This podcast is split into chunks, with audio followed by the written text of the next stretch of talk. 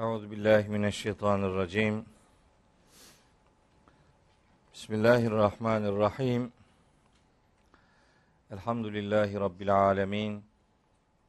Ves salatu vesselamu ala Resulina Muhammedin ve alihi ve ashabihi ve men tebi'ahu bi ihsanin ila yevmiddin. Değerli kardeşlerim, hepinizi selamların en güzeli olan Allah'ın selamıyla selamlıyorum. Allah'ın selamı, rahmeti, bereketi, afiyeti, mağfireti üzerinize olsun. Bugün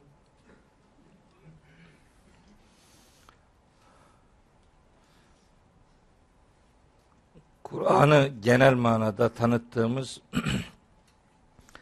bu tanıtım derslerinin bir anlamda sonuncusuyla karşınızdayız. İnşallah önümüzdeki hafta tefsire başlayacağız. İnşallah. Biraz zor başlıyoruz ama olsun. Şimdi bugün 20 21 maddelik bir e, bir bütünden söz edeceğiz. O da tefsir sayılır. Ama gene de bir türlü başlayamadık diye sesler geliyor sağdan soldan. Başlayamadık da yani kenarında bucağında dolaşmıyoruz. Gene tam ortasındayız. Neticede Allah'ın ayetlerini konuşuyoruz. Bugün daha önce Kur'an'ın isimlerini, sıfatlarını ve tariflerini sizlere aktardık. Belki onların bir başka taraftan yeniden ele alınması ya da toparlanması manasında Kur'an'ın işlevleri diye bir başlık belirledim. Kur'an kendisine nasıl fonksiyonlar belirlemiş? Dolayısıyla bizden nasıl bir hayat beklediğini kendi ifadesiyle görmek durumundayız diye düşündüm ve şöyle 15-20 tane tertemiz, çok temel bazı başlıklarla bu noktada bir bilgilenme ihtiyacı olduğunu düşündüm ve bazı başlıklar belirledim. Şimdi o başlıkları size teker teker aktarma gayretinde olacağım. Cenab-ı Hak bana söyleyeceklerimi doğru söyleyebilmeyi lütfeylesin. Size de dinleyeceklerinizi doğru dinlemeyi, dinlediklerinizi doğru anlamayı ve anladıklarınızı hayatınıza nakşedebilmeyi nasip ve müyesser eylesin. Kur'an statik bir kitap değil. Durağan ve donuk bir kitap değil. Kur'an aksiyoner bir kitaptır. Yani insanlardan durdukları yerde durmalarına rıza gösteren bir muhtevaya sahip değil. Dolayısıyla onun hayata bakan, insanların, muhatapların onunla ilişkisini ve onun prensiplerini hayata aktarma noktasındaki fedakarlıklarını kendisi belirleyen bir kitaptır. Ve bir takım fiillerle bize seslenmektedir. Bunlardan bir tanesi, birincisi belki en temel olanı İsra suresinin 9. ayeti ile karşımızdadır. Kur'an hidayet kaynağıdır. Yol göstericidir. Nere yol göstericidir? Neyi yol gösterir? Nereyi adres gösterir? Öyle sloganik ifadelerle değil. Bizatihi kendi ifadesiyle. Şimdi bakın Kur'an neye yol gösteriyormuş? 9. ayet İsra suresinin buyuruyor ki Rabbimiz Estağfirullah İnne hazel Kur'ane yehdi lilleti hiye akvem ve yubeşşirul müminin ellezine ya'melune salihat enne lehum ecran kebira. Muhakkak ki bu Kur'an yehdi hidayet eder, rehberlik eder, yol gösterir. Nereye? Lilleti hiye akvamu en doğruya. Şimdi ben öteden beri Kur'an en doğru yolu gösterir ifadesini sıkıntılı, sorunlu görmüş bir kardeşinizim. Şimdi Kur'an en doğru yolu gösterir demek, en doğrunun altında başka doğrular da var demektir. Yani belki siz en doğrunun peşinden gidiyor olabilirsiniz ama müsaade et de bizim de başka doğrularımız olsun. Onlarla da menzile ulaşılabilir mantığını insanın aklına getirir. Buradan hemen Fahrettin Razi'ye bir rahmet okumak durumundayız. Ondan öğrendim. Der ki Fahrettin Razi, Arapçada ismi tafdil kalıpları yani Türkçemizde mukayese bildiren, daha iyi, en iyi kalıpları Arapçada ismi tafdil diye karşılanır. O kalıplar Allah için ve Kur'an için daha iyi, en iyi manası vermez. Bunlar gerçek iyi, tek iyi manasını verir. Yani işte mesela İnne rabbeke huve a'lemu. Senin Rabbin daha iyi bilir. Senin Rabbin daha iyi bilir değil. Senin Rabbin gerçeği bilen tek zattır.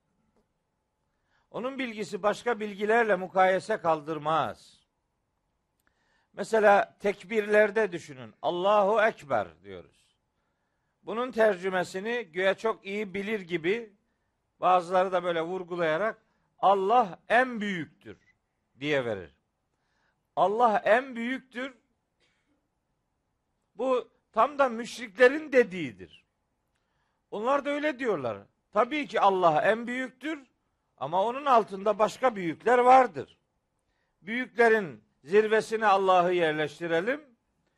O Pentagon'un tepesinde bulunsun ama aşağıda tanrıcıklar var.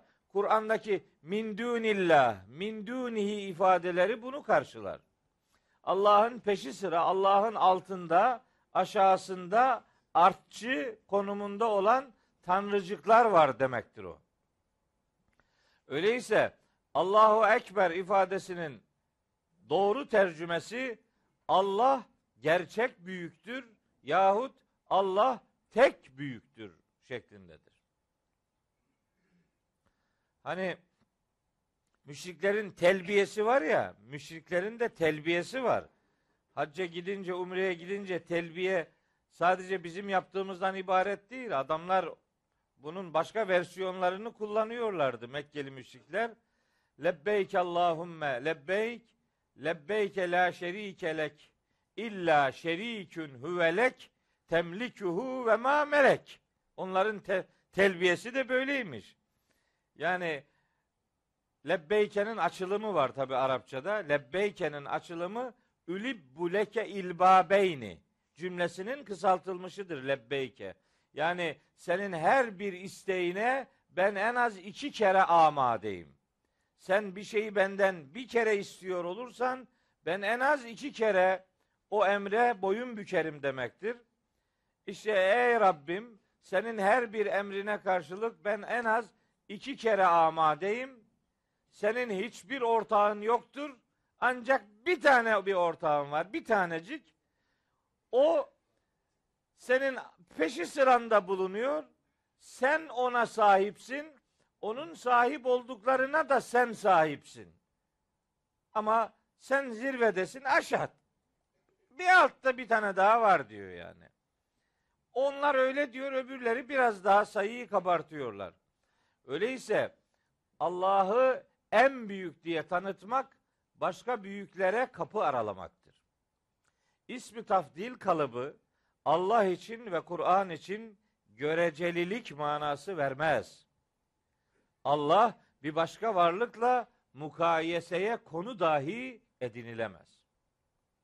Şimdi o kuralı getirip bu ayetteki akvem kelimesine uyarlayalım. Muhakkak ki bu Kur'an en doğru yola iletir değil. Kur'an tek doğru yola iletir. Hakikate ulaştıran yol sadece Allah'ın bu son ilahi mesajı dediği Kur'an'ın yoludur. Başka başkalarının doğru yola ulaştırmak gibi bir özelliği söz konusu değildir.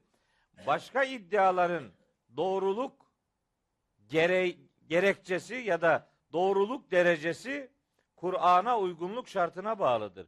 Kur'an'a uygun olmayan söylemler her ne adına ortaya çıkartılmış olursa olsun Kur'an'a uygun değilse doğru olamazlar vesselam. Bu ayetin tercümesinin özellikle doğru verilmesi gerektiği kanaatindeyim. Kur'an tek doğru yola iletir. Doğru yola, hakikat yoluna ulaştıran yegane rehber Allah'ın kitabı Kur'an'dır. Böyle olunca Tevrat'la da, Zebur'la da, İncil'le de maksada ulaşılır yaklaşımları devre dışı kalır.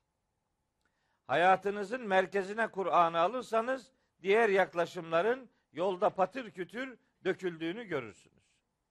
Bu ayet rehber olarak, imam olarak Kur'an'ın belirlenmesini ve maksada ulaştıracak tek yolun Kur'an'ın yolu olduğunu bize öğretmektedir. Bu vesileyle bunu size hatırlatmış oldum. Tabi aslında bu başlıkla alakalı söylemek istediğim cümle bu. Ama ayetin kalan cümlesini de okuyalım. Şöyle buyuruyor. Yine Kur'an'ın bir fonksiyonunu, işlevini bize öğretir.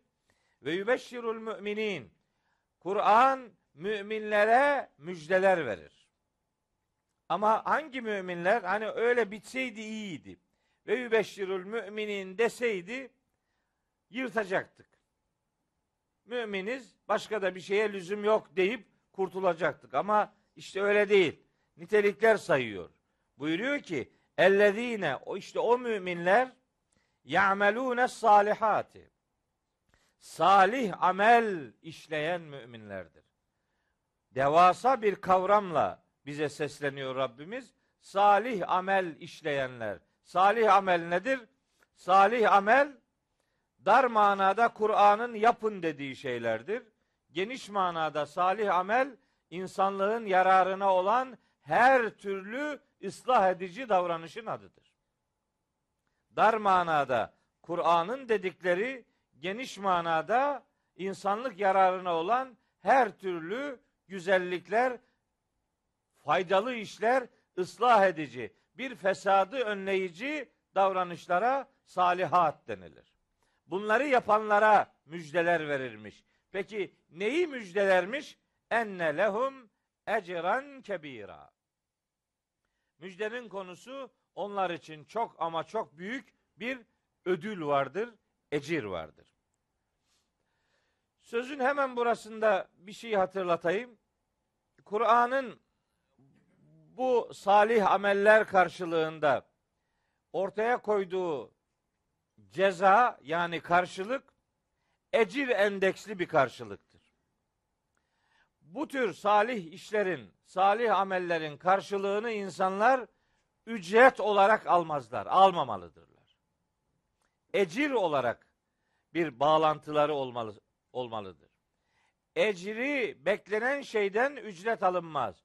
Ücreti alınan şeyden ecir olmaz. Kur'an peygamberlerin tebliğinin genel ve temel ilkesini böyle belirler. Ya kavmi la es'elüküm aleyhi ecra. Bir sürü ayetler var bununla ilgili. De ki ey kavmim bu tebliğime karşılık sizden bir ücret istemiyorum. İn ecriye illa ala rabbil alemin. Benim ecrim alemlerin Rabbine aittir. Sen her ne vaat edersen vaat et, Allah'ın vereceğine göre tabii ki azdır. Öyleyse ecrini bekleyeceğimiz bir hizmet trendimiz, bir hizmet faaliyetimiz olmak durumundadır. Yasin suresinde adı Habibi Neccar diye e, bilinen bir zatın sözü vardır. İttebi'u men la yes'elüküm ecran. Sizden bir ücret istemeyen bu elçilere tabi olun. Onların peşinden gidin. Sizden ücret istemeyenler. Para üzerinden konuşlanmış bir ilişkinin içerisinde ruh olmaz. Onun karşılığı dünyada alınmış olduğu için mahşere oradan bir şey aktarılmaz. Bu ayet Müslümanların ecir endeksli bir hayat, ecir endeksli bir hizmet, ecir endeksli bir tebliğ ve salih amel sistemi üzerinden hayatı yaşamaları gerektiğini onlara öğretmektedir. Biz ecre talibiz, ücrebet, ücrete talip değiliz. Bir bu. İki, Kur'an insanları Allah'ın rızasına tabi olma noktasında barış yollarına iletir. Yehdi bihillahu men ittebe'a ridvanehu sübülesselam. Allah onun rızasına tabi olan insanları barış yollarına iletir. Yani İslam demek barış demek. İslam demek esenlik demek. İslam demek birinin öbürüne zarar vermeme deklarasyonu demektir. İslam demek birbirine rahmet okumak demektir. Birbirine zarar vermeme kararlılığı ortaya koymak demektir. Bunun için barışın ne kadar yolları varsa Kur'an o yolları müminlerin yolu olarak belirler. Barışa giden yol yolumuzdur der Kur'an-ı Kerim. Savaştığınız insanlar sizden barış emanında bulunurlarsa o barışa kol kanat germek durumundasınız. Bakın buyuruyor ki Estağfirullah ve in cenahu lisselmi fecnah leha. Eğer onlar bir barış kanadı gererlerse sen de onların bu isteğine aynen karşılık ver ve tevekkel alallah ve Allah'a tam anlamıyla güven. Enfal suresinin 61. ayeti. Bakara suresinde buyuruyor ki Estağfirullah Ya eyyühellezine amenu Ey iman edenler 208. ayeti Bakara suresinin Ey iman edenler udhulu fissilmi kafeten. Siz hepiniz topluca barışa girin. İslam barış dinidir. İslam'ı şiddet dini gibi göstermek, İslam'ı hiç ama hiç tanımamak demektir. İşte Kur'an insanlara Allah'ın rızasını takip etmek durumunda olan insanlara barışın bütün yollarını gösterir, onları barışın bütün yollarını sahiplenmeye davet eder. Kur'an'ın bir misyonu budur. Bir başka misyonu ise muhataplarını dar selama davet etmektir. Yunus suresi 25. ayet. Vallahu yed'u ila daris selam. Allah bütün insanları barış yurduna, İslam yurduna, Kur'an'a davet eder ve yehdi men yeşâ'u ila sıratın müstakim. Ve sonuçta dileyen herkesi müstakim yani dost doğru yola iletir. Kur'an'ın çağrısı otomatik olarak Allah'ın davetidir. Allah muhatapları dar selama. Buradaki dar selamı cennet diye tefsir ediyor alimlerimizin önemli bir bölümü ama bu davetin öncelikle İslam'a ve Kur'an'a olması yönündeki tercih kanaatimce daha doğrudur. Burada dar selamı inşa etmeyenler öbür alemde dar selamı bekleyemezler. Dar selam barış yurdu. Kur'an yurdu İslam'ın yaşandığı ortam demektir. Ve Allah isteyen herkesi o müstakim yola ulaştırmaktadır. Tabi bu ayetin tercümesini yaparken Allah istediğini doğru yola iletir diye ifadeleri tercih ediliyor. Bu sorunlu bir ifadedir. Allah tabii ki istediğini doğru yola iletebilir ama bu zaman iradenin, aklın, peygamberin, kitabın bir anlamı kalmaz. İmtihanın bir anlamı kalmaz. İmtihanın anlamlı olabilmesi davete icabet eden herkese davetin sonucunun ulaştırılmasıdır. Siz şimdi buraya herkesi davet ediyorsunuz. Sonra kapıya geçiyorsunuz. istemediğinizi almıyorsunuz. Buna davet demezler. Buna şahsa özel çağrı derler. Kur'an'ın daveti evrenseldir ve isteyen herkes bu davetten yararlanabilmelidir. Kur'ani öğreti bunun üzerine şekillenir. Allah herkesi barış yurduna davet eder, ediyor ve dileyen herkesi de müstakim bir yola ulaştırıyor, iletiyor. Kur'an'ın işlev bağlamında önümüze çıkan ikinci fonksiyonu böyle ifade edilebilir. Ve üçüncüsü, oldukça iddialı olduğumuz bir cümle bu başlık. Kur'an ihtilafları bitirmeyi öngören bir kitaptır. Kur'an'ın iddiası budur. İhtilaflar bitecek. Oysa Müslümanlar Kur'an'ı ihtilafın kaynağı gibi görürler. Hatta derler ki Kur'an siz Kur'an'dan konuşmayın. Kur'an'dan hüküm vermeyin. Kur'an çok anlamlı bir kitaptır. Onda ihtilaflar kaçınılmaz olur. İyisi mi siz sünnetin dediklerini yapın o daha açıktır. O daha açıktır, öbürü karma karışıktır. Peki bakalım Kur'an kendisini bu anlamda nasıl tarif ediyor? Biz Kur'an'ı ortalığı karıştıran kitap gibi tanıtıyoruz. Bakalım Kur'an bu noktada kendisini nasıl tarif ediyor? Biz Kur'an'a bir misyon biçmeyelim. Kendisi kendisini nasıl tanıtıyorsa öyle tanıyalım. Hoşumuza gider veya gitmez. Dürüstlük, sadakat Kitabullah'ı kendi içinden tanımayı gerektirir. Bakın üç tane ayet sizlere hatırlatmak istiyorum. Bir, Nahil suresinin 64. ayeti.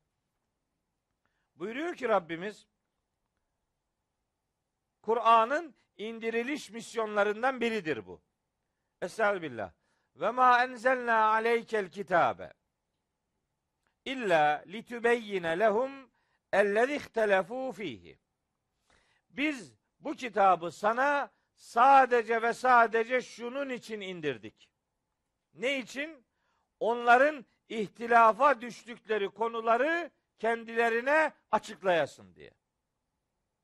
İhtilafa düşülen konuların açıklanması ihtilafın bitirilmesi gayesine yöneliktir. İhtilafın devam etmesi için açıklama yapılmaz. Kur'an mevcut tartışmaları, mevcut ihtilafları bitirmeyi vaat eden bir misyonla buluşturulmuştur. Kur'an'dan bakarsanız kavga etmezsiniz. Kur'an'dan bakarsanız birinin ak dediğine öbürü kara demez. Kur'an'dan bakarsanız birinin hak dediğine öbürü batıl demez. Kur'an ihtilafları ortadan kaldırmayı öngören bir kitaptır. Mesela Nemil suresi 76. ayet benzer bir mana verir. Buyuruyor ki Rabbimiz orada. İnne hadel Kur'an muhakkak ki bu Kur'an yakussu ala beni İsrail İsrail oğullarına kıssa eder, anlatır. Ekterellezî hum fihi yaktelifun. İhtilafa düştükleri pek çok konunun aslının ne olduğunu onlara açıklar. İhtilaf edilen konuda bir aslın ortaya konulmasının maksadı ihtilafın sona erdirilmesidir. Kur'an ihtilafın kaynağı değil, ihtilafın bitiricisi bir kitaptır. Öngördüğü temel misyon budur. Ama insanlar maalesef Kur'an'ı bilmedikleri için Kur'an'dan konuşmayı kafa karıştırmak diye tanıtıyorlar. Bu Kur'an'ı bilmemenin, Kur'an'ı doğru tanımamanın bir sonucudur. Bir ayet daha size aktarayım. Beyyine suresinin dördüncü ayeti. Orada da Rabbimiz buyuruyor ki Estağfirullah. Ve ma teferrakallezine utul kitabe illa min ba'di ma caethumul beyyine. Herkesin ehli kitaptan olan herkesin kendisini doğru sandığı, kendisini doğru sattığı bir ortamda kendilerine bu apaçık bilgi geldikten sonra bir anlamda çil yavrusu gibi dağıldılar. Darmadağın oldular. Niye? Herkes kendine göre bir doğrunun sahibiydi. Ama ortaya Kur'an'ı koyunca kimin doğru, kimin yanlış olduğu ortaya çıktı ve hiçbir hakikat öğretilerinin bulunmadığı ayan beyan gün yüzüne çıkartıldı. Bunu niye söylüyorum? Derdim ne? Derdim ehli kitabın ihtilaflarını filan deşifre etmek değil. İsrailoğullarının ihtilafa düştüğü konularda Kur'an'ın nasıl açıklamalar getirdiğini masaya yatırmak da değil. Benim derdim Kur'an'ın bugünün Müslümanının ihtilafını da çözmek üzere programlanan bir kitap olduğunu ortaya koymaktır. Kur'an'dan bakarsanız kavga bitecek. Kur'an'dan beslenirseniz bu besin sizi kardeşinize düşman etmeyecek. Kur'an'dan bakarsanız imanınız ve salih ameliniz olacak. İmanın ve salih amel olursa Allah sizin birbirinizi seveceğiniz sevgiler yaratacaktır. Meryem suresinin 96. ayeti tam da bunu söylüyor.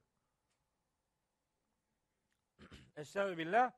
İnnellezîne amenu ve amilus salihati seyec'alu lehumur rahmanu vudda. İman edenler ve salih amel işleyenler var ya, Rahman onlar için birbirini sevme vesileleri yaratacaktır.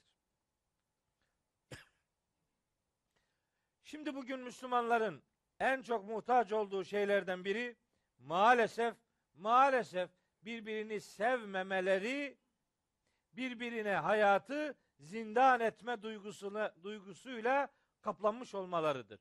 Bugün onlardan bu hastalıktan kurtulması en büyük ihtiyaçtır.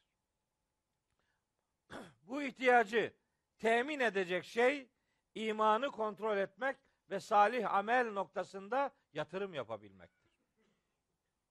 İhtilafımız Kur'an'la sona erecektir. Her tarafta kan gövdeyi götürüyor. Müslüman coğrafyanın neresine bakarsanız bir kan ve gözyaşı ortalığı sarmalamış gidiyor. Niye? Birbirine kardeş gözüyle bakamamanın kötü akıbetidir işte bu. Türkiye şartlarında da durum bundan farklı değil aslında. Birbiriyle alışveriş yapmıyor Müslümanlar doğru dürüst. Birbirine selamı bile çok görüyorlar. Birbirinden kız alışverişinde de bulunmuyorlar. Bir korkunç bölünme ve ilişkiler arasında korkunç duvarlar örülüyor maalesef. Şimdi bu duvarların kaldırılması için bir hakeme ihtiyaç vardır. O hakem hiç kimsenin karşı çıkamayacağını umduğumuz ya da böyle inandığımız Allah'ın kitabıdır. İşte Kitabullah kendi misyonunu böyle belirlemektedir. Kur'an ihtilafları bitiren kitaptır. Bir tarih Almanya'ya gitmiştim. İşte konferanslar vermeye. Bir camide konuştum öğle vaktinde. Dedim ki burada başka cami varsa ikindiyi de o camide konuşayım filan dedim. Caminin dernek başkanı dedi ki var dedi aa şu karşıdaki cami o da cami dedi. Bir arka sokakta bir tane daha var dedi. Böyle camiler caddesi gibi Köln'de böyle caddeler var yani. İyi dedim ikindi namazında öbür camiye gidelim dedim. Dernek başkanı dedi ki olmaz hocam dedi. Olmaz dedi. Seni o camiye koymazlar dedi. Niye koymasın dedim beni. Ne tanıyacak adam? Türkiye'den Samsun'dan geliyorum. Yani adam ne bilecek ki bu nedir ne değildir. Olmaz hocam dedi. Laf dinle dedi ya. Seni o camiye koymazlar dedi. Ben de o camiye gideceğim dedim. Trabzonluyum ben. İnatsa inat. Artık Allah rızası ortadan kalktı. inada bindi iş. Gideceğiz dedim. O camiye gidecek bu ayaklar dedim. Olmaz mı olmaz ısrar edince ya dedim nereden biliyorsun kardeşim? Başka tecrübeler olabilir de ben ilk defa geldim buraya. Hocam o camiden gelenleri biz bu camiye sokmuyoruz dedi. ha tamam dedim bak ne kadar güzel dedim. O camiden geleni sen buraya koyma. Buradan gideni o camiye koymasın. Böylece aynı kıbleyi paylaştığınız yalanıyla ruzi mahşerde Allah'ın huzuruna çık. Bakalım kim haklı olacak? Bayram günüydü hiç unutmuyorum. Bayram namazını kıldık. Bayram namazından çıktık dedim ki yetkililere, derneğin yetkililerine. Başka derneklere gidelim. Biz onlarla gidip bayramlaşalım dedim. Sordum böyle bayramlaşma oluyor mu? Yok yok dedi. Ne bayramlaşması? Herkesin bayramı farklı. Kendi başına bayram yapıyor. Ümmetin bayramı değil bu. Grubun bayramı. Ya dedim gidelim bayramlaşalım. Arkadaşım biri dedi ki hocam gitme dedi. Yani böyle bir alışkanlığımız yok gözünü seveyim ya ne bozuyorsun ortalığı dedi ya. Onlar bayramını yapsın sana ne dedi ya. İyi dedim ama bu Müslümanların hepimizin bayramı bu. Beni götür dedim o derneğe. Götürmem dedi. Götürmezsen götürme dedim. Burada beni götürecek adam bulurum. Beni kim götürecek dedim bu şehirdeki diğer derneklere. İki üç tane delikanlı biz götürürüz hocam dediler. O dernek başkanı baktı ki iş sıkıntılı bu adam gidiyor. Dedi tamam dedi ben götüreyim bari dedi. Bindik arabaya giderken ne dese beğenirsiniz. Gidiyoruz ama inşallah dernekte kimseyi bulamayız. ya dedim duvarla mı bayramlaşmaya gidiyoruz? Niye bulamayalım diye dua ediyorsun? Gözünü seveyim ya. Gittik derneğe, oradakilerle bayramlaştık. Sonra başka bir derneğe gittik. Hepsiyle öğle ikindi arası bay- bayramlaştık. İkindi namazında bizim camiye geldiler. Gittiklerimizin tamamı bizim camiye geldiler. Muhteşem bir şölenle ikindi namazını kıldık. Ne kaybettik dedim. Nedir? Nedir bu bölünmenin sebebi ne ya? Neyi paylaşamadık biz? Nereden beslendik de bu kadar bölük pörçük bir görüntü ortaya koyduk? Bizim Karadeniz'de böyle yan yana camiler vardır. Yan yana cemaat kalabalık olduğu için değil. Birinin yaptığı caminin işte yetkilisi kimse öbürü ona gıcık gitmiyor o camiye. O da alternatif bir cami daha yapıyor. Camiler yan yana vardır böyle. o kadar yakınmış ki iki cami. Yatsı namazında ezan okunuyormuş. Adam biri demiş ki oğluna ula uşağım demiş. Bak bakalım bu ezan nereden geliyor? Ya o kadar yakın ki anlamıyor hangi camiden geldiğini. Demiş baba bu öbür camiden geliyor. Biraz sonra bir ezan daha başlamış. O ezanı dinleyince bak bakalım bu nereden okunuyor? Bu bizim camiden okunuyor. Ha o zaman eziz Allah Celle Şanuhu demiş. bizim camiden okunursa aziz Allah. Öbür camiden okunursa bir şey yok. Bu fıkra ama emin olun böyle şeyler katmerli şekillerde yaşanıyor bu ülkede. Hala yaşanıyor.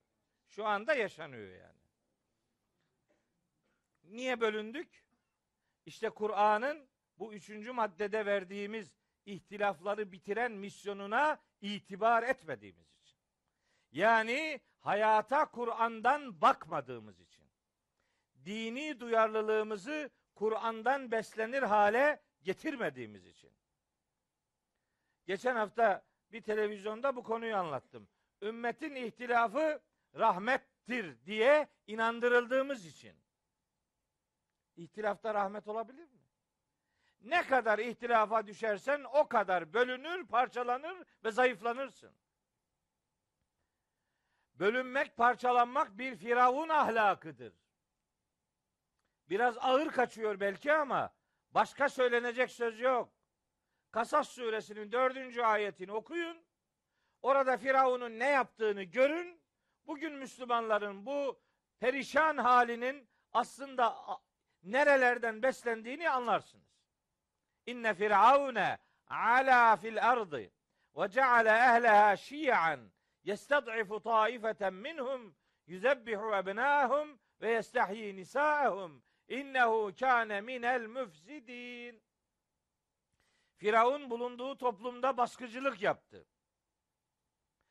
Toplumun fertlerini grup grup böldü ve ceale ehleha şi'an.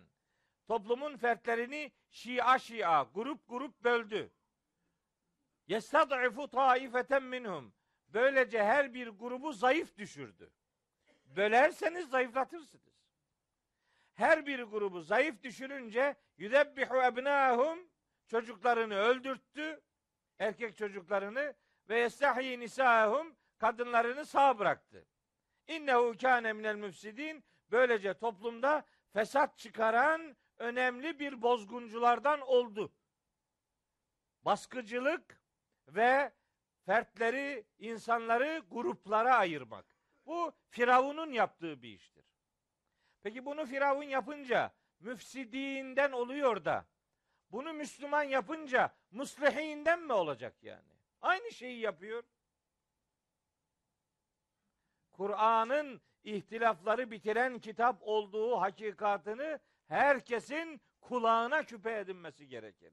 Bu ayetlerin öğrettiği temel mesaj budur. Buradan bakacağız. Ne adına olursa olsun ihtilafı terk etmeye gayret edeceğiz. Karşımızdakinin kardeşimiz olduğunu unutmayan bir duyarlılığa sahip olacağız. Kur'an'ın öğretisi budur. Bundan beslenmek mecburiyetindeyiz. Evet. Kur'an'ın başka bir fonksiyonu, işlevi hayata dairdir. Kur'an hayat veren kitaptır. İsimlerini saydığımız derste de ifade etmiştim. Kur'an'ın ruh oluşu aslında canlılık ve canlandırıcılık manasına geliyordu. Ama onun fiil olarak karşılığı Enfal suresinin 24. ayetinde net bir şekilde şöyle bir beyana sahiptir. Estağfirullah. Ya eyyühellezine amenu. Ey bütün iman edenler. İstecibu lillahi ve lirrasul. Allah'a ve peygambere icabet edin. Allah'ın ve peygamberin davetine karşılık verin. Olumlu karşılık verin. Ne zaman? İza deaküm sizi davet ettiği zaman. Davet eden bakın Allah ve Resulüne icabet edin ifadesinden sonra davet ettiği zaman cümlesi tekil geliyor. Bir kişi davet ediyor. İza deaküm. İkisi ayrı ayrı davet etmiyor. İkisi ayrı ayrı davet etseydi cümle farklı olacaktı. İza deaküm değil, İza deavaküm olacaktı. Davet Allah'a aittir. Peygamberimiz o daveti seslendirmektedir.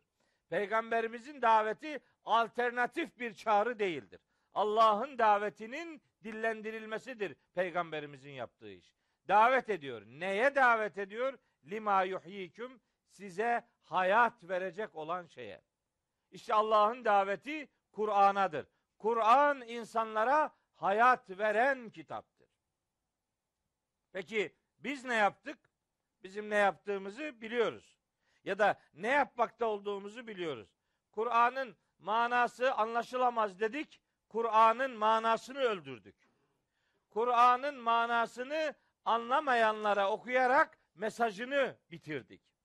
Ölülere, mezardakilere okumayla Kur'an'ın hayatla irtibatını kopardık. Kur'an artık hayat kitabı değil, ölü ve mezarlık kitabına dönüştürüldü. Bakın sevgili kardeşlerim. Bazı şehirlerde mezarlıklarda enteresan bir uygulama görüyorum. Şimdi o bayram zamanlarında televizyonlarda görürsünüz. Mesela böyle kafasına bir takke geçirmiş.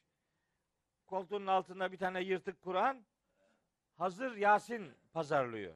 Yasin var diyor Yasin. Armut satar gibi Yasin pazarlıyor. Biraz okuya okusun da dinleyelim dediğinde zaten Cebrail çıldırıyor. Niye öyle bir Yasin indirmedim ben diyor. Uyduruyor. Öyle yanlış okuyor ki. Yani belediye yetkilileri de baktılar ki iş felaket. İyisi mi? Yanlış okuyanların istismarına kapı aralamayalım. O zaman biz hoparlör sistemiyle naklen Yasin okutalım. Şimdi sabah belli bir saatte mezarlıkta Yasin okunuyor. Başlıyor. Yasin mülk, Yasin mülk. Akşama kadar Yasin ve mülk okunuyor. Peki ne oldu şimdi? Ne yaptık yani? Hadi yaptığımıza şöyle dışarıdan bir bakalım. Bu kitabı ölü ve mezarlık kitabı haline dönüştürmenin dışında bu yaptığımız neye yarar? Mezarlıkta herkes muhabbet ediyor. Bir taraftan Kur'an okunuyor, öbür taraftan muhabbet gırla gidiyor. Hani Kur'an okununca ona kulak verilecekti? Hani Kur'an okununca herkes sesini kesecekti? Hayır.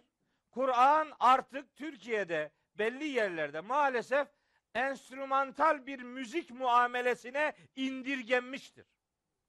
Fon müziği. Fon müziği gibi kenardan böyle lahuti bir ses geliyor. Hiç kimse Kur'an'a fon müziği muamelesi yapamaz. Böyle bir hakkı yok. Okuyacaksın adam gibi oku, dinle, dinlemeyeceksen okuma. Ya düğünlere gidiyoruz kardeşim. Düğüne gidiyorsun. Yıllarca birbirini görmemiş adamlar ilk defa düğünlerde birbiriyle buluşuyorlar.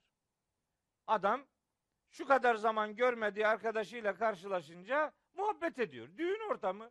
Gülüyor, şakalaşıyor vesaire. Ama düğünümüz Kur'anlı olsun. Olsun. Başlıyor hafız bir yerden okumaya. Kimse dinlemiyor. Hiç kimse Kur'an'a kulak vermiyor. Böyle olduğunu gördüğüm yerlerde çok sert çıkıyorum. Çok. Diyorum ki bu yaptığınız hiç kusura bakmayın. Kaş yaparken göz çıkarmaktan beter bir iştir. Bu yaptığınız kafirlerin, müşriklerin Kur'an'ın dinlenmemesi çağrısına çanak tutmaktır. Fussilet suresinin 26. ayetini okuyacaksın. Ve kâlellezîne keferû la tesma'u lihâzel Kur'ani velgav fihi lealleküm tâlibûn. Kafirler derlermiş ki bu Kur'an'ı dinlemeyin, gürültü yapın, belki galip gelirsiniz. Efendim bizim niyetimiz Kur'an'ın sesini bastırmak değil. Yemezler.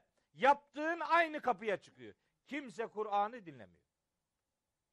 Kur'an fon müziği değildir kardeşim. Dinlenmeyecekse okunmaz. Madem okunuyor dinlenmek durumundadır. Bu Kur'an'ın aleni bir emridir. İza kule'er Kur'an festemi'u leh ve ansitu. Kur'an okunduğu zaman kulak verin Kur'an'a, sesinizi kesin. Ama okuyan okuduğunu anlamıyor, dinleyen dinlediğini anlamıyor, devreye muhabbet giriyor. Kur'an'da fon müziği mesabesinde bir işlem görüyor. Kur'an'a bu muamele ona yapılmış saygısızlıkların en büyüğüdür. Okutma Kur'an'ı dinlenmeyeceği yerde. Şimdi ne oluyor biliyor musunuz? Aslında bu kadar hiddetlenmemin sebebi şu. Kur'an'ın indiriliş gayesi nedir sorusunu sorduramadık biz. Bir türlü bunu sorduramıyoruz. Çünkü herkes Kur'an'a bir misyon belirlemiş. Kur'an'la irtibatını şekillendirmiş. Bir cenazesi olursa Kur'an okutuyor, bir de düğününde Kur'an okutuyor. Bu ara bir de sünnet düğünlerinde de Kur'an okutuluyor. Hatim yapılıyor. Sünnet düğününde hatim ne ya? Neye hatim yapıyorsun şimdi yani? Sünnet oluyor çocuk hatim yapıyorsun. Ne yani bu? İşte o hocam hatimli olsun. Olsun da yani ne ne yaptık şimdi biz?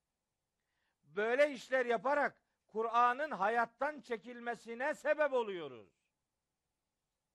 Manasını okuyarak, manasını konuşarak aslında kıraat edilmesi demek Kur'an'ın anlamları üzerinde yoğunlaşmak eylemi ortaya koymak demektir. Bunu yapmadık. Bunu yapmayınca da Kur'an'ın indiriliş gayesi nedir sorusunu soramaz olduk. Çünkü herkes kendine göre ona bir gaye belirlemiş, bir kenara onu sıkıştırmış. Kur'an bizim neyimiz olur sorusunu sıklıkla soracağız ve onun hayata doğrudan müdahale eden bir kitap olduğunu unutmayacağız. Bize hayat veren değer Kur'an'dır. Ruh beden için ne anlam ifade ediyorsa hayat için Kur'an'ın anlamı işte odur. Bir hayat ki içinde Kur'an yoksa o hayat ölüdür.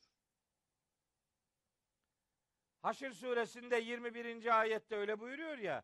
Lev enzelna hadal Kur'ana ala cebelin لَرَأَيْتَهُ خَاشِعًا مُتَصَدِّعًا مِنْ خَشْيَةِ اللّٰهِ وَتِلْكَ الْاَمْثَالُ نَضْرِبُهَا لِلنَّاسِ لَعَلَّهُمْ يَتَفَكَّرُونَ Biz bu Kur'an'ı eğer bir dağın üzerine indirmiş olsaydık, Allah'a duyduğu derin saygıdan dolayı dağın boyun büktüğünü ve paramparça olduğunu görürdün.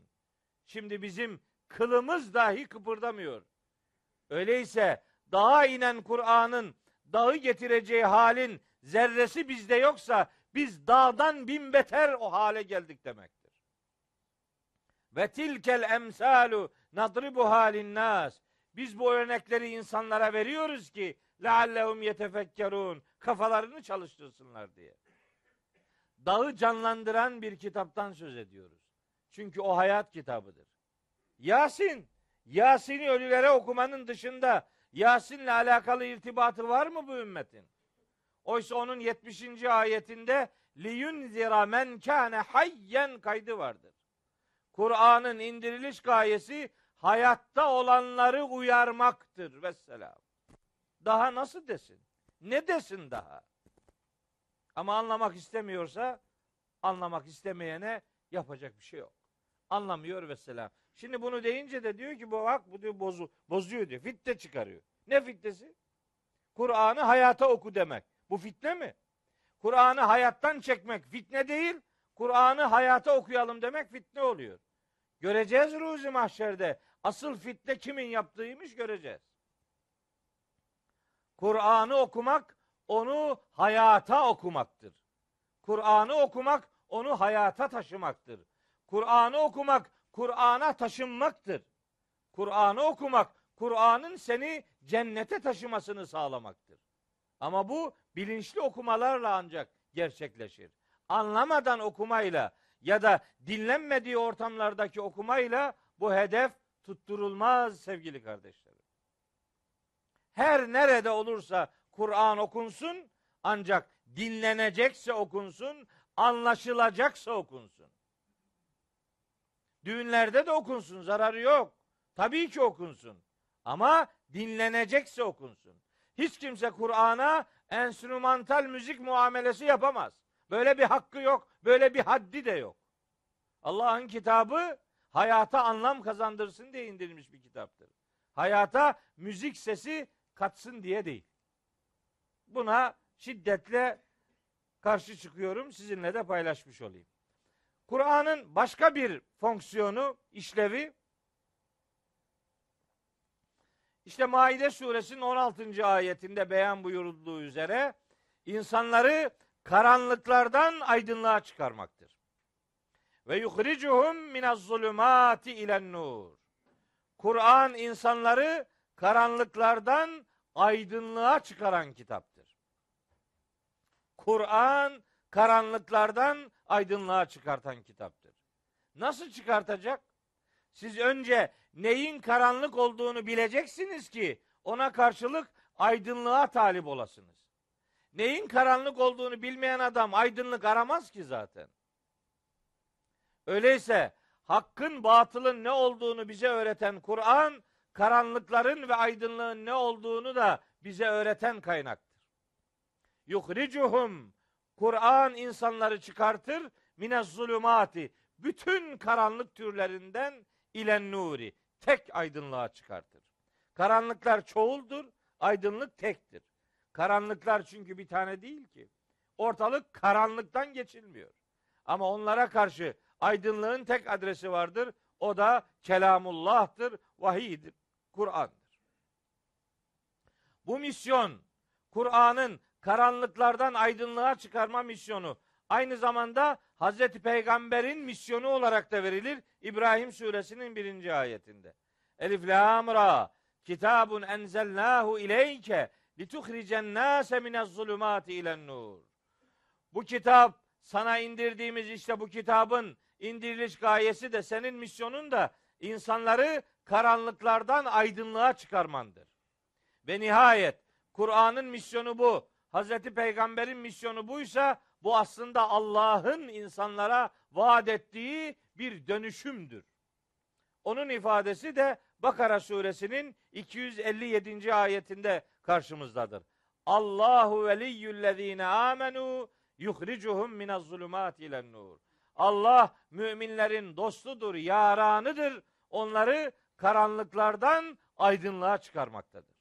Onları karanlıklardan aydınlığa çıkarmak istemektedir.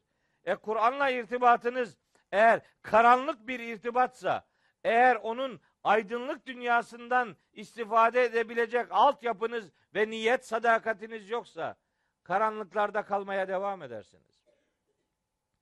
Bütün davamız ve çağrımız Kur'an'ın aydınlık dünyasına insanları davet etmektir. Gayemiz budur. Kur'an aydınlık bir kitaptır. Elin alemin yanlışlarıyla uğraşarak aydınlığa ulaşılmaz. Bir teknik olarak bunu beyan edeyim. Hani önce karanlıkları bitirelim. Sonra aydınlığa çıkarız. Hayır. Karanlıklar o kadar fazla ki onları geçip de aydınlığa ulaşmaya ömrün vefa etmeyebilir. Öyleyse devreye hemen İsra suresinin şu ayeti girecek. Misyonun, düsturun şu ayet olacak. Hangisi? İsra suresinin 81. ayeti. Ve kul ca'el hakku ve zehekal batılu. De ki hak gelmiş, batıl yok olmuştur. Sen önce hakkın gelmesini sağlayacaksın ki batıl yok olsun. Hakkın güneşini doğuramayanlar batılın karanlıklarında boğulurlar. Önce hakkın güneşini doğurtacağız. Hakkın güneşi görülecek. Onun doğmasına gayret edeceğiz. O güneş doğarsa karanlıklar ve gölgelikler kendiliğinden yok olacaktır. İşte Kur'an'ın vaat ettiği karanlıklardan aydınlığa çıkarma misyonu onun aydınlık dünyasıyla buluşmaktan geçer. Onu anlamaktan ve onu hayata aktarmaktan geçer. Kur'an'ın başka bir işlevi, fonksiyonu akla verdiği önemle kavranır.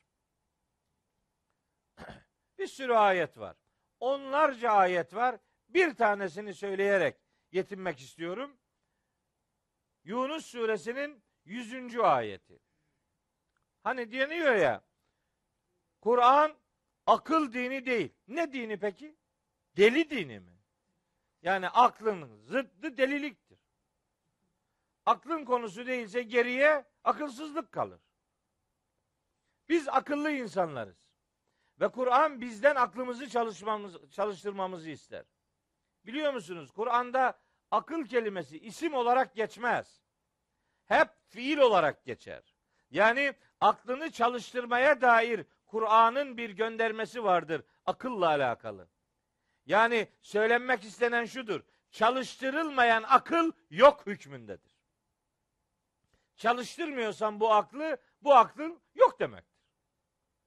Ve çalıştırılmayan akıl yaratılış misyonuna hizmet etmediği için sahibinin üzerine pislik yağdırılmasına sebeptir. Yunus suresi 100. ayet öyle diyor. Mesele bizim kanaatimiz değil. Doğrudan ayetin tercümesini naklediyorum. Ve yec'alur ricise alellezine la ya'kilun. Aklını çalıştırmayanların üzerine Allah pislik yağdırır. Biz akılcı insanlar değiliz. Biz akıllı insanlarız. Akılcı olmayacağız, akıllı olacağız. Aklımızı vahyin anlaşılmasında kullanacağız. Yani eğer bir örnek verilecekse bu örneği şöyle algılayın. Vahiy bir yolcuysa akıl onun konakladığı mekandır. Vahyin geldiği yer insanın konakladığı yer manasında. Vahiy gezen bir misafir, akıl onun konakladığı yerdir. Vahiy akla gelir. Akılla anlam bulur. Aklınızı çalıştırmıyorsanız vahye davetiniz yok demektir. Onu dışarılarda bıraktınız demektir. Bu ümmetin şimdilerdeki en büyük sorunlarından biri budur. Vahiy ile aklını buluşturmak istemiyor. Buluşturanlar da ikisini birbirinin rakibi gibi tanıtıyor. Ya akıl ya nakil. Yok. Yok bizi niye böyle bir tercihin zorunlu muhatabı kılıyorsunuz? Akıl da var, nakil de var. Zaten akıl varsa nakil de vardır. Nakli kullanabilecek olan değer akıldır. Aklını kullanmayan adama nakil ne yapsın ki? Şimdi bu nakil aklın nasıl kullanılması gerektiğini öğretir. Ama aklınızı kapatıyorsanız nakle vahyin size söyleyecek Hiçbir şeysi kalmaz. Vahyin içine girmediği aklı başka şeyler doldurur. İşte gelenekler, örfler, adetler, çeşitli kültürlerden bize nakledilmiş İsrailiyat dediğimiz yabancı kültürler aklınıza ne geliyorsa artık onlar vahyin yerini alır. Siz vahyin ev sahibi olarak aklı değer olarak bilmek ve o aklı hakkı ve hakikatı kavrama noktasında doğru bir adres olarak tanımak durumundasınız. Tanımak durumundayız.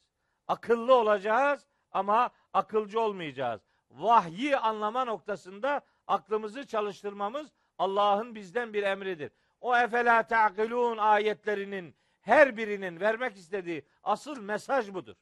Aklınızı neden çalıştırmıyorsunuz? Çalıştırılsın diye verilen bir aklı atıl duruma getirmek, onu yaratanın bize verme gayesini görmezlikten gelmektir. Buna hakkımız yok. Böyle bir duruş Müslümanca ve Kur'anca bir duruş olamaz. Kur'an'ın başka bir işlevi muhataplarının tefekkür, tezekkür ve tedebbür sahibi olmalarını istemesidir. Harikulade bir ayet size hatırlatmak istiyorum bununla ilgili. Çok çok çok önemli. Saat suresinin 29. ayeti. Saat suresi Kur'an'ın 38. suresidir. Bakın Kitabullah'ın indiriliş gayesi fonksiyon olarak, bir işlev olarak nasıl belirleniyor? Estağfirullah. Kitabun enzelnahu ileyke mübarekün. Bu sana indirdiğimiz kitap bir bereket kaynağı kitaptır. Mübarek kelimesi Kur'an'ın sıfatlarından biridir. Geçen ders bu kelime Kur'an'da bir defa Kur'an'ın sıfatı olarak geçiyor diye bir zuhul çıktı ağzımdan. Dersi dinlerken fark ettim. Bir defa değil, dört defa Kur'an'ın sıfatı olarak gelir bu mübarek kelimesi. Biri En'am suresindedir, biri buradadır, biri işte Enbiya suresindedir vesaire. Burada da ve hâzâ kitabun enzelnâhu ileyke mübarekün. Sana indirdiğimiz bu kitap bir bereket kaynağıdır. Şunun için indirdik. Liyeddebberu ayatihi. Onun ayetlerini tedebbür etsinler insanlar. Ve liyetezekkere ulul elbabi.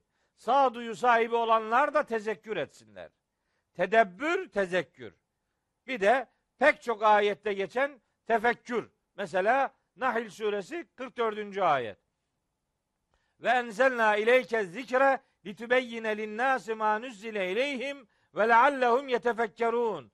Tefekkür etsinler diye bu kitabı, bu zikri, bu hakikatın hatırlatmalarını sana bunun için indirdik insanlara açıklayasın, duyurasın diye. Peki nedir bu kavramlar? Aslında ne isteniyor bizden? Hep Arapçalarını kullanarak bunu anlatmış olmayız. Tercümeler eğer anladığımız dilden kelimelere kavuşturulursa bir anlam kazanır. Tercüme ediyorsun, aynı kelimeyi bir daha kullanıyorsun. Bu tercüme olmuyor ki. Hani Türkçe namaz diye tartışmalar var diye Türkiye'de. Şimdilerde yapılmıyor ama yapıldığı zamanlar vardı. Tabi işin içinde insanlar olarak bize de soruyorlardı. Hocam Türkçe namaz olur mu? Olur diyordum ben. Ama orucu Arapça tutacaksın. Zekatı İngilizce vereceksin. Hacca da Fransızca gideceksin. Hocam niye dalga geçiyorsun? Geçerim tabi. Senin sorun dalgacı değil mi? Türkçe namaz olur mu? Olmaz. Allah Allah. Ne oluyor? Nasıl olacak yani? Tercüme et bakalım diyorum. Hadi. Türkçe tercüme et. Allahu Ekber'den başla. Tercüme et. Allahu Ekber. Ne diyeceksin? Tanrı büyüktür. Allah'ın tercümesi Tanrı olamaz. Bitti. Kafadan kaybetti. Elhamdülillahi Rabbil Alemin. Errahmanirrahim. Maliki yevmiddin. Tercüme et. Hamd, din gününün sahibi, Rahman Rahim olan, alemlerin Rabbi Allah'a mahsustur. Hah. Hamd Arapça. Din Arapça. Sahip Arapça. Rahman Arapça. Rahim Arapça. Alem Arapça. Rab Arapça. Allah Arapça. Hamd Arapça. Bir olsun. Bir Türkçe o. Döndü mü yani? Tercüme yaptın mı yani? Tercüme yapabildiysen tamam eyvallah. Olmadı ki. Sadece slogan atıyorsun kardeşim. Kusura bakma da yani. Alay etmenin bir alemi yok. Bu bunun o motamot tercümesi mümkün değil. Kur'an, Kur'an Rabça bir nezahete sahiptir. Öteden beri söylüyorum. Kur'an'ın metni Arapçadır, manası Rabçadır. Rabça bir kelamdan konuşuyoruz. Neye, nereye indirgiyorsun bunu? Nasıl bunun öyle basit birkaç cümleden ibaret tercümesi tamamdır diyorsun? Böyle şey olmaz. Tercümeler aslın yerini tutmaz. O itibarla hani söylediğimiz kelimelerin Arapçasını söyleyerek bunu tercüme etmiş olmayız. Türkçesini söyleyelim. Tedebbür nedir? Tefekkür nedir? Tezekkür nedir? Bir de bunun iki tane daha alt başlığı var aslında. Taakkul ve tefakkuh. Beş tane kavram var. Mustafa hocamız bir tefsir yazıyor şimdi. Bu beş kavram üzerinden ayetleri yorumlayacağını söyledi. Bir, tedebbür. iki tefekkür. Üç, te, iki, tezekkür. Üç, tefekkür. Dört, teakkul. Beş, tefakkuh. Bunlar peyderpey gelen kavramlar. Tedebbür bir meselenin köküne inmek. Dabir, deber, dabir kök demektir. Fekut'a dabirul kavmi lezine zalemu zalimlerin kökü kesildi diye dabir kök demek. Dübür, deber arka demektir. Bir meselenin köküne ve arka planına ulaşabilecek çalışmalara tedebbür derler. İnceden inceye yani iğne ile kuyu kazmak gibi bir şey. Bir şeyin derinliklerine inmeye tedebbür derler. Tezekkür derinliklerine indiğin şeylerle ilgili gerçeği hatırlama eylemine derler. Tezekkür, gerçeğin hatırlanması, gerçeğin fark edilmesi, tedebbürün sonucudur. Bu ayette de öyle. Liyeddebberu ayatihi ve liyetezekkere. Tedebbürden sonra tezekkür gelir. Tezekkürden sonra tefekkür gelir. Yani arka planını, kökünü araştırdığınız şeyin gerçeği hatırlama kısmını da elde etmişseniz artık fikir üretirsiniz. Bir üretim başlatırsınız buna tefekkür derler. Fikir meydana getirme çabasına tefekkür derler. Ondan sonra bu işleri taakkulle yaparsınız. Yani aklınızı çalıştırarak bütün bunları yaparsınız. Sonra da tefekkuh bunu anlamaya ve hayatın pratiklerine sunmaya çalışırsınız. Dini pratiklerin böyle beş tane birbirini tamamlayan bizden istediği fedakarlıklar vardır. Tedebbür, tezekkür, tefekkür, taakkul, tefakkuh. Bunlar, bunlar varsa siz Kur'an'la diyaloğunuzu sıkı ve sıcak tutuyorsunuz demektir. Ne tedebbür var, ne tezekkür var, ne tefekkür var. Bir sürüye katıldık gidiyoruz.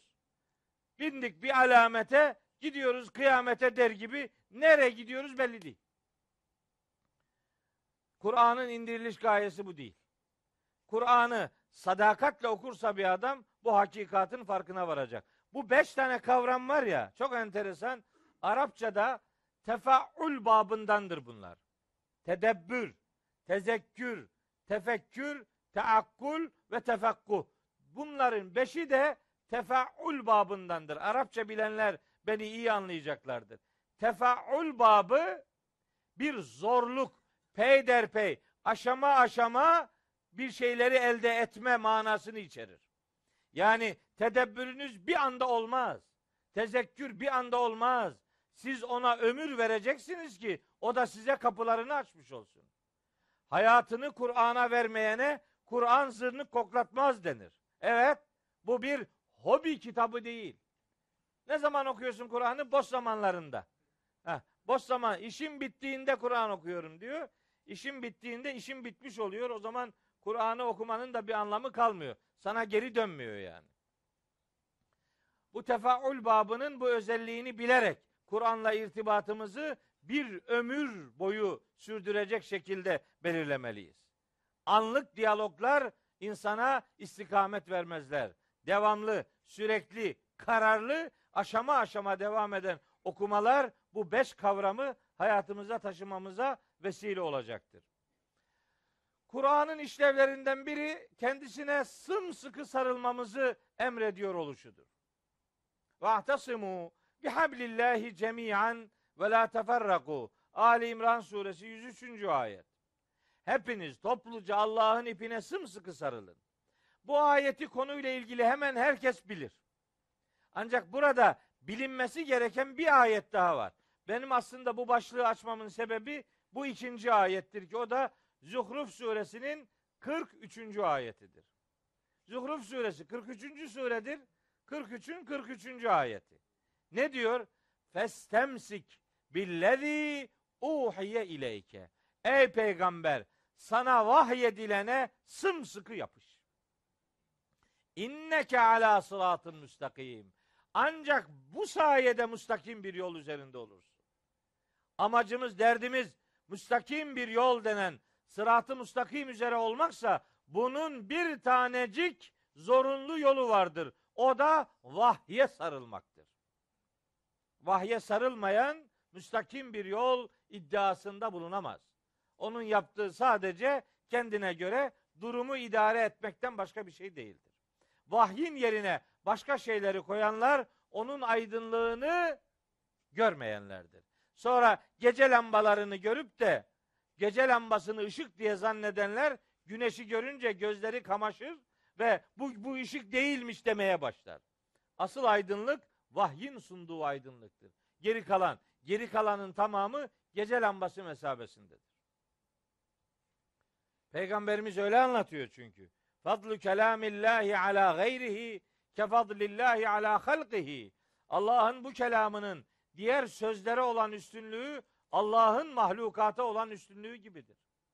Öyleyse bu kelam dururken bizim anlamamızı beklerken biz bunu ikinci plana iterek hangi şeyle ilgilenirsek ilgilenelim hakikate ulaşmakta tökezleyeceğimizi bilmeliyiz. Bu derslerin ilkinde metodumu anlatırken bir piramit çizmiştim. O piramidi tersinden kavramak zorundayız.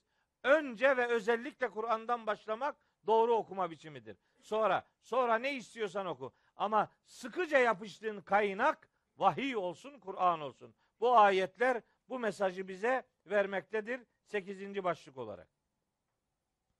Çok önemli bir başlık daha. Gene Zuhruf suresinin bu defa 44. ayeti. Bakın ne diyor.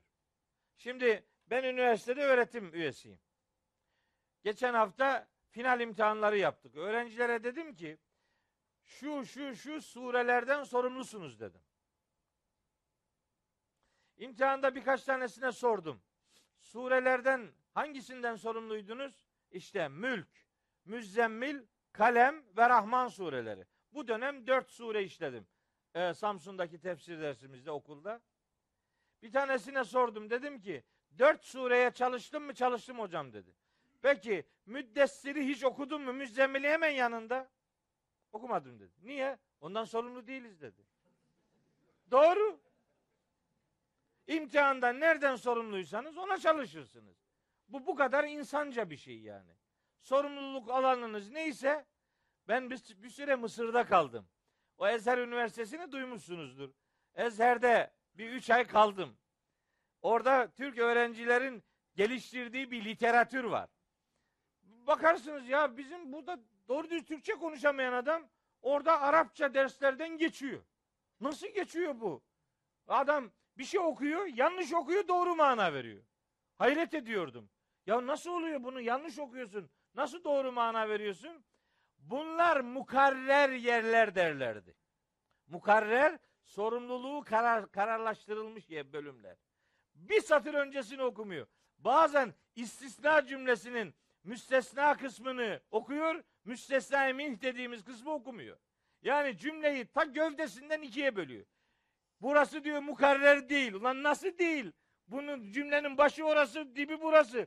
İkisi beraber mukarrer olur. Değil diyor. Biz bundan sorumluyuz. Sorumlu olduğunuz yere çalışıyorsunuz. Bu hayatta böyledir. Herkes böyle yapar. Biz imtihanda soruları vermeyiz. Ben bazen veririm de neyse yani. Verilmez genellikle. Ben ders anlatırken öğrencilerim bilirler. Derim bunu soracağım imtihanda. Niye? Çok önemsiyorum bunu. Benim için imtihan da bir öğrenme aracıdır. Bu, bunu hoca soracak deyince iyi ezberliyorum. Tamam sorarım. Ne olmuş yani? Onu sorunca dünya mı yıkılıyor? O da bir soru, öbürü de bir soru. Sorarım yarısını de önceden söylerim. Bunları soracağım derim. Benden geçmek kolay. Yalvarsan kalamazsın benden yani. Geçersin yani Allah'ın izniyle. Bazen ayaklarına yatıyor adam. İlla bırak beni diyor. Ona yapacak bir şey. Kağıt boş ne yapayım yani. Şimdi sorumlulukla alakalı böyle şeyler var. Normal hayatımızda. Bunu şunun için söylüyorum. Bakın bu ayette buyuruyor ki Rabbimiz Estağfirullah. Ve innehu lezikrun leke ve li kavmike. Hani 43. ayet demişti ki sana vahyedilene sımsıkı sarıl. Böylece mustakim bir yol üzerinde olursun. Devam ediyor. Ve innehu işte o vahiy var ya lezikrun leke ve li kavmike.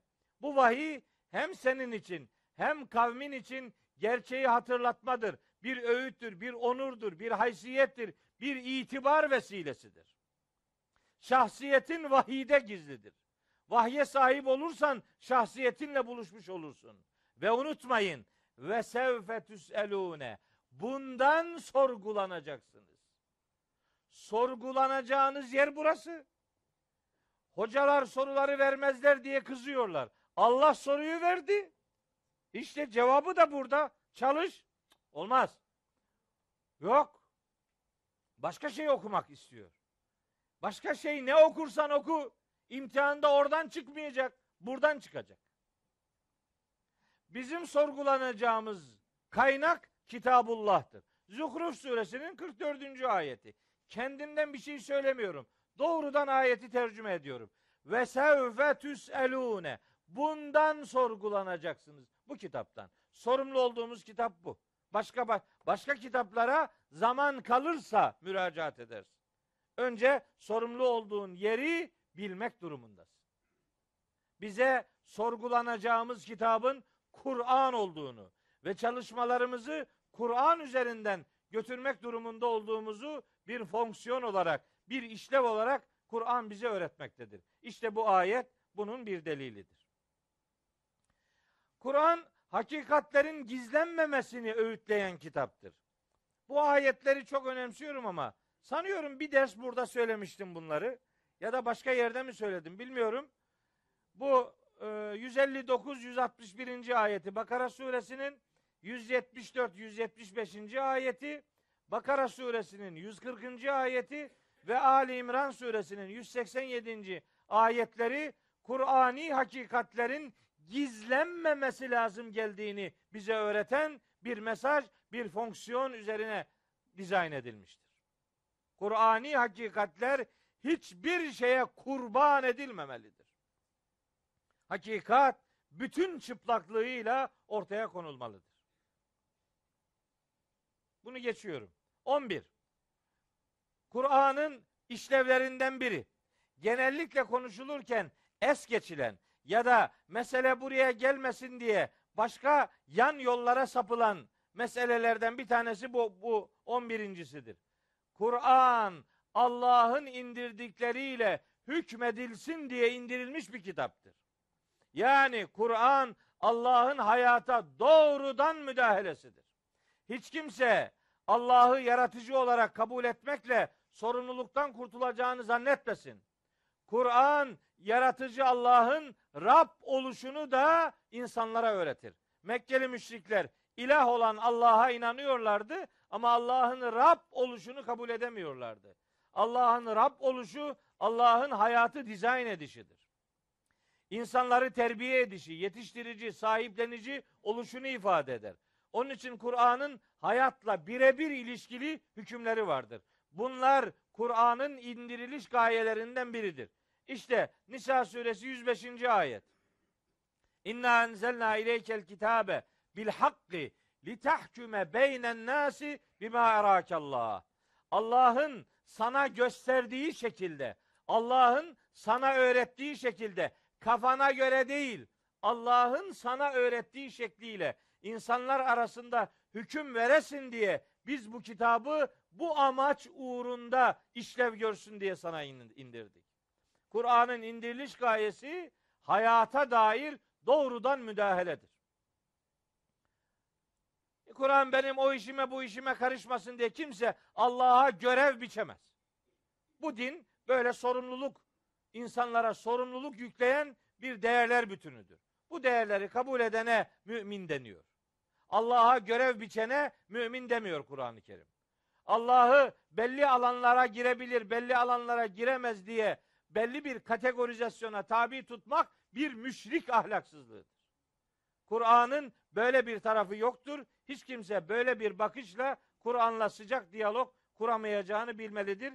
Diğer ayetleri de e, not olarak söyleyip geçmiş olayım.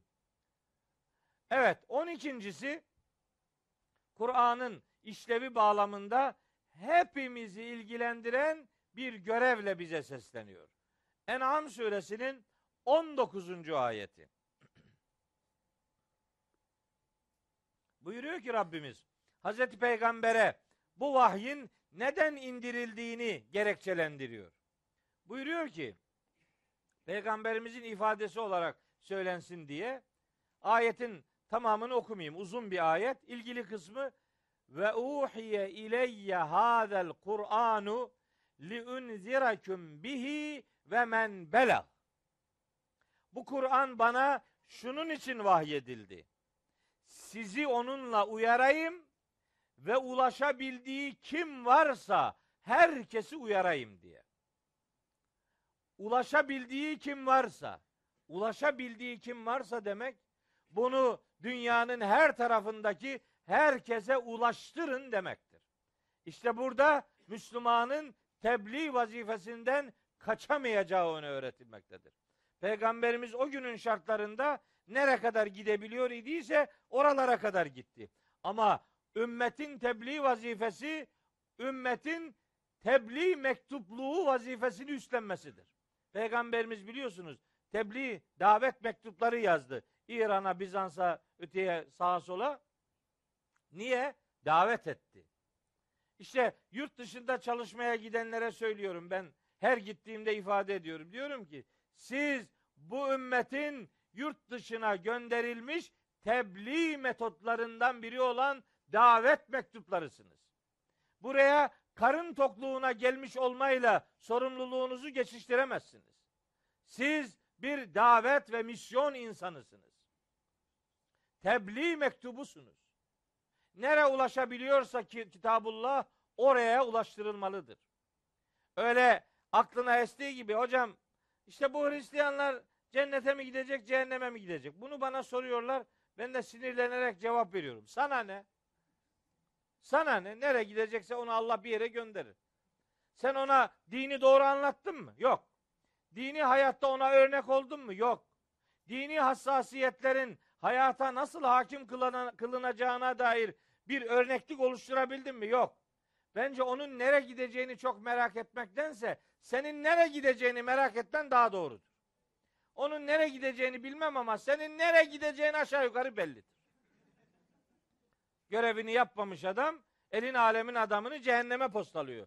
Haddine mi düşmüş? Sana mı kalmış? Allah kimi hangi nimetle ne kadar buluşturduysa onun imtihanını oradan yapacaktır. Öyle değil mi? Kur'an öyle söylemiyor mu? Velakin liyebluvekum fîmâ âtâküm. Allah sizi size ne kadar ne verdiyse o kadarıyla imtihan edecektir. Allah kime ne kadar imkan verdiyse eğer arzun senin sorumluluğunu öğrenmek ise senin sorumluluğun bu kitabullah'ın mesajını herkese ulaştırmaktır. İşte sorumluluğunu yerine getir. Elin alemin adamını cehenneme postalamak gibi bir görevin yoktur bunu unutma. On üçüncüsü kısmen daha önce de, değindiğim için maddesini söyleyerek geçeceğim. Kur'an kendisine tabi olunması için indirilmiş bir kitaptır. İttebi'u ma unzile ileyküm min rabbikum. Rabbinizden size indirilene tabi olun ve la tettebi'u min dunihi evliya. Vahyin peşi sıra başka dostlar edinmeyin. Peşinden gideceğimiz kaynak Allah'ın kitabıdır. Onun nasıl uygulanacağını öğreneceğimiz önder Hazreti Muhammed sallallahu aleyhi ve sellem'dir. Başka başka önderimiz yok bizim. Kitap olarak Kur'an, insan olarak Hazreti Muhammed. Biz pratik uygulamaları Hazreti Peygamber'den öğrendiğimiz bu temellerin Kitabullah bağlamında peşine gideceğimiz örneğimiz, önderimiz bu vahiy ve onun uygulayıcısı olan Hazreti Peygamber'dir. Başka, başka da bir şey yok. Gerisi, gerisi herkesin kendi kültürel motifleriyle içini doldurduğu şu veya bu şekilde değerlerdir. Onların doğruluğu, yanlışlığı tartışılır. Tamamlığı, eksikliği tartışılır. Faydası, zararı tartışılabilir. Ama Kitabullah'ın böyle bir pazarlık durumuna getirilmesi söz konusu bile değildir. Takip edilecek kitap Kur'an'dır. Peşinden gidilecek insan Hazreti Muhammed Aleyhisselatü Vesselam'dır. Hazreti Muhammed'in peşinden gitmek, peygamberin yaşadığı Kur'an'ın peşinden gitmek demektir. Böylece Kur'ansız bir din olmayacağı gibi peygambersiz bir din olmayacağını da beyan etmiş olalım. Kur'an'ın hayata aktarılma biçimi Hazreti Peygamber'in örnekliğiyle ancak kavranabilir. Bu bizim örnek ve hayatı istikamete koyma noktasındaki rotamızdır. Başka, başkaca sözler sahibine iade edilmelidir. Ve on dördüncüsü, Kur'an ayetleri okunduğunda imanı arttıran, kalpleri titreten kitaptır. Allahu Ekber. Bundan bizde hiç şey, hiç yok. İnnemel müminune.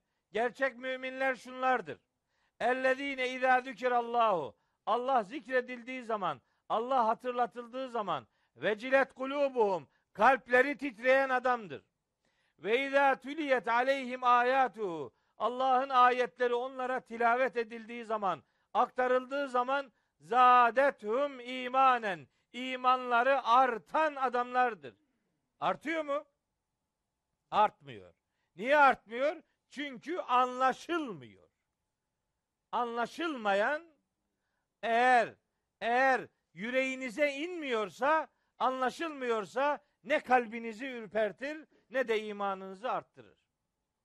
Meselenin imanı arttırma noktasındaki vahyin fonksiyonuna dikkat çekmek olmasına rağmen bizim bazı alimlerimiz iman artar mı eksilir mi kavgalarıyla vakit geçirmişler. Artar diyor ya işte. Daha nasıl desin? Tabii ki eksilmez. Eksilmek demek vahyin bir tanesi bir tarafını devreden çıkartmak demektir. Vahyin bir bölümüne inanıp bir bölümüne inanmamak tam kafirliktir. Nisa suresi 150 ve 151. ayet çok net. Öyle bu ayetleri bazen okumaya çekiniyoruz. Niye çekinecekmişiz? Vahyin bir tarafına inanıp bir tarafına inanmamak tam bir kafirliktir. Okuyayım mı ayetini? İnnellezine yekfurune billahi ve rusulihi ve yuridune en yuferriku beynallahi ve rusulihi ve yekulune nu'minu bi ba'din ve nekfuru bi ba'din ve yuridune en yettehizu beyne zalike sebila ulaike humul kafirune hakka. Vahyin bir bölümüne inanıyoruz, bir bölümünü inkar ediyoruz deyip imanla inkar arası bir yol tutturanlar var ya, tam kafirler işte bunlardır diyor Allahu Teala. Öyle yok. Yanlış anlaşılmasından korkuyorum, bazı şeyleri söyleyemiyorum. Yani öyle Allah'ın kitabının bugün söyleyecek bir şeysi yok. Olur, emredersin. Yani Allah zaten bugünlerin yaşanacağını nereden bilsin? Yani bugüne hitap edecek ayetleri yoksa indirirdi. O biliyordu ki 20 yıllık Mekke Medine ile bitiyor bu iş. Bu kitap mahşere kadar geçerliliği devam edecek olan bir kitaptır. Bu kitabın içinde buradan ilan ediyorum. işe yaramayan, modası geçmiş bir tek ayet yoktur. Buradan hareketle bir teknik meseleye de ufak bir gönderme yapayım. Hiçbir şekilde Kur'an'ın içinde mensuh bir ayet olduğuna asla ve kat'a inanmıyorum. Kur'an'ın her bir ayeti muhkemdir ve geçerlidir. Bu ayetlerin artık hükmü kalktı. Kim dedi? Senin kafanda hükmü kalkmış olabilir. Hayattan hükmü kalkmış olan bir tek ayet dahi yoktur. Allah'ın ayetlerinin içini boşalttılar. Mensuh mensuh kaç tane? Bir kısmı diyor 500 tane. Allahu Ekber. Bunun 500 tane 500, bitirdin kitabı zaten. Nasih mensuh diye bir şey çıkardılar. Ondan sonra ayetlerin anlaşılmasında sıkıntı çektiğini bu mensuhtur. Bir seyf ayeti var bir tane. Tevbe suresi 5. ayeti. Kılıç gibi bütün ayetleri kesmiş. 75 tane ayet bu ayetle mensuhtur diyor. Yok canım ya. Gözünü seveyim. Ne biçim tefsir yapıyorsun ya? Allah'ın ayetlerini hayattan kesiyorsun. Bu biliyor musunuz? Bana göre bir adam öldürmekten beterdir. Bir insan Allah'ın bir ayetidir. Bu cümleler de Allah'ın başka bir ayetidir. Bu ayetleri hayattan kesmek adamı öldürmekten beterdir. Şimdi benimle alakalı diyorlar ki işte Mehmet okuyan nese karşı? Mehmet okuyan Kur'an'ın ayetlerinin hükümsüz olduğunu söylemeye karşıdır. Nese karşı değilim. Başka nesih türlerini kabul ediyorum.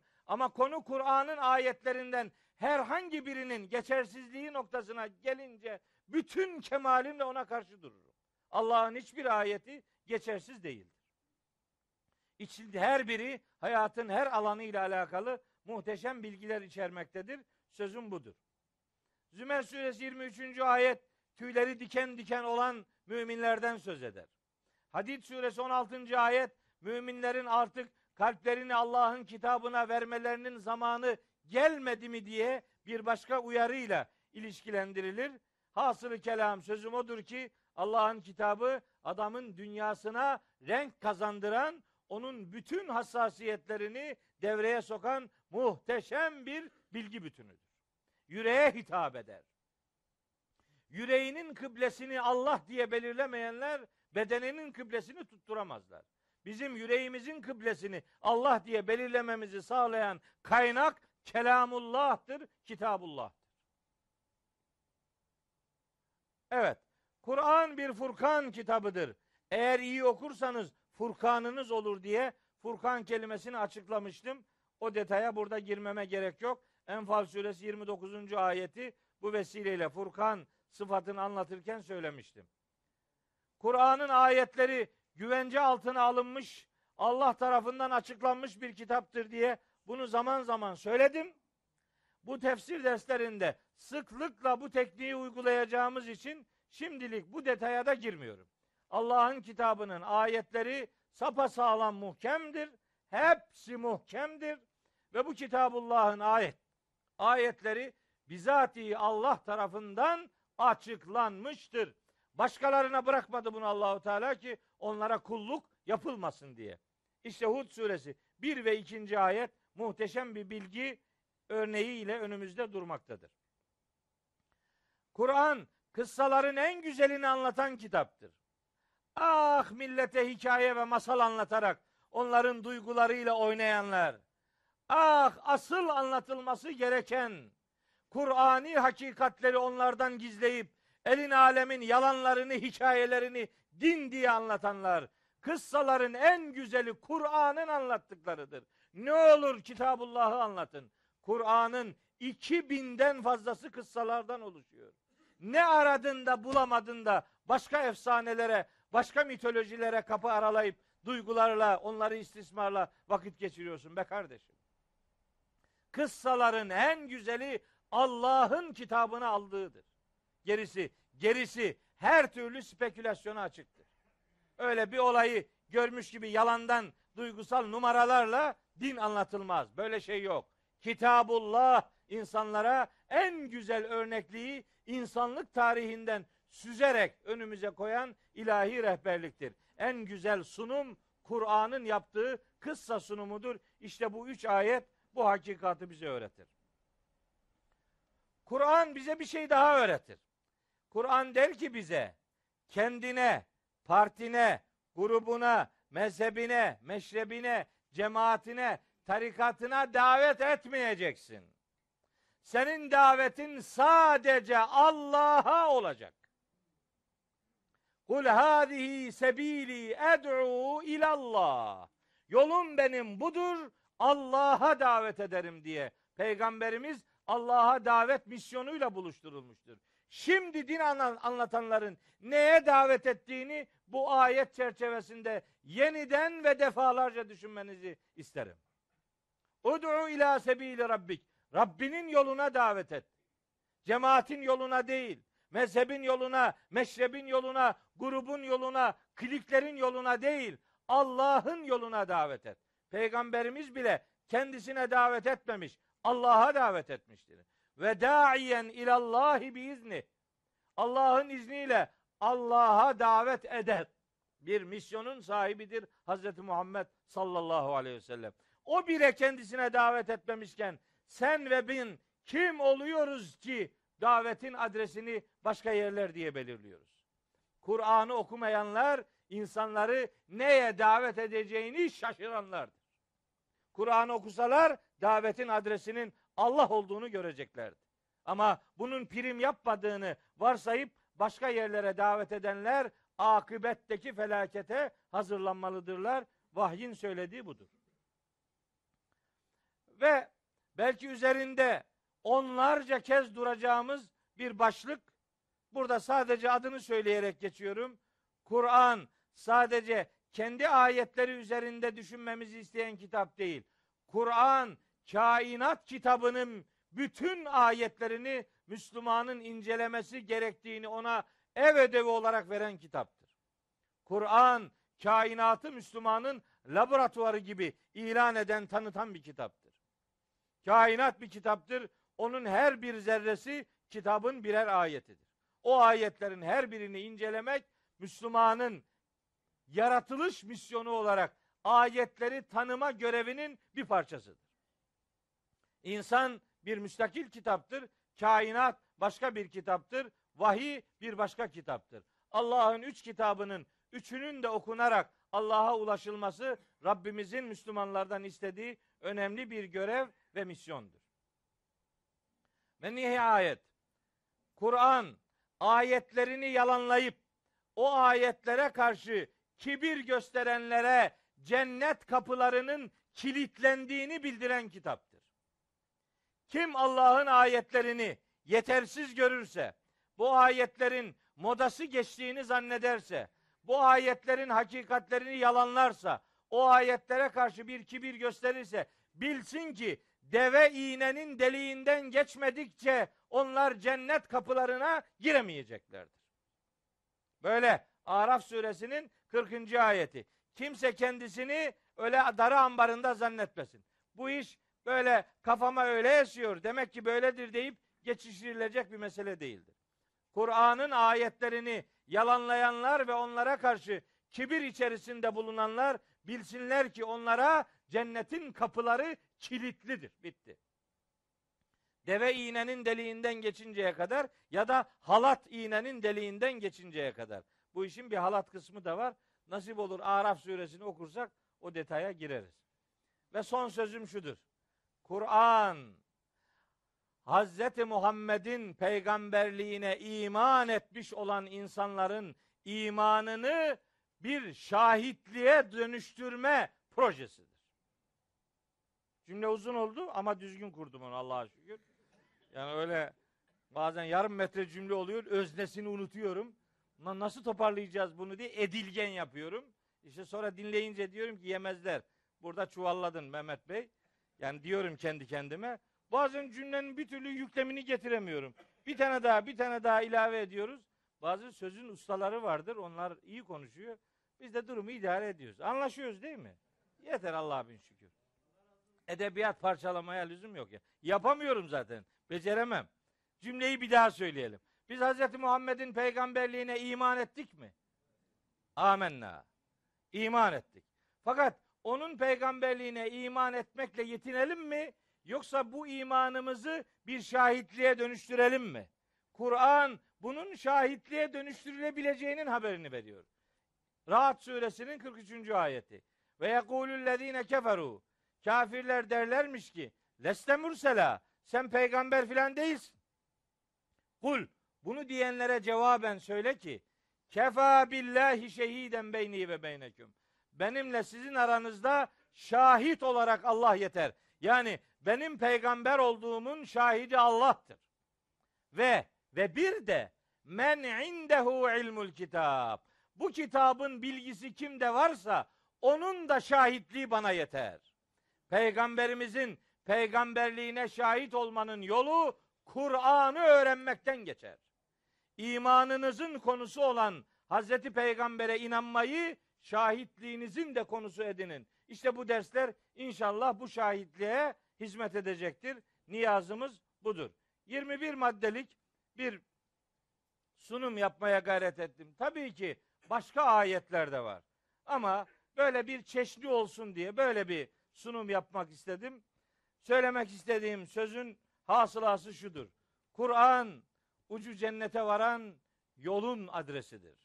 Kur'an'dan başka yollar arayanlar çıkmaz sokaklara mahkum olacaklarını bilmelidirler. Umarım ucu cennete açılan bu yolun yolcusu olmakta Rabbimiz bizi muvaffak kılar. İnşallah. Ve önümüzdeki ders nasip olursa Fatiha suresinin tefsiriyle normal teknik tefsir derslerimize başlamış olacağız. Bir sonraki derste buluşuncaya kadar hepinizi Allah'a emanet ediyorum. Allah yar ve yardımcınız olsun.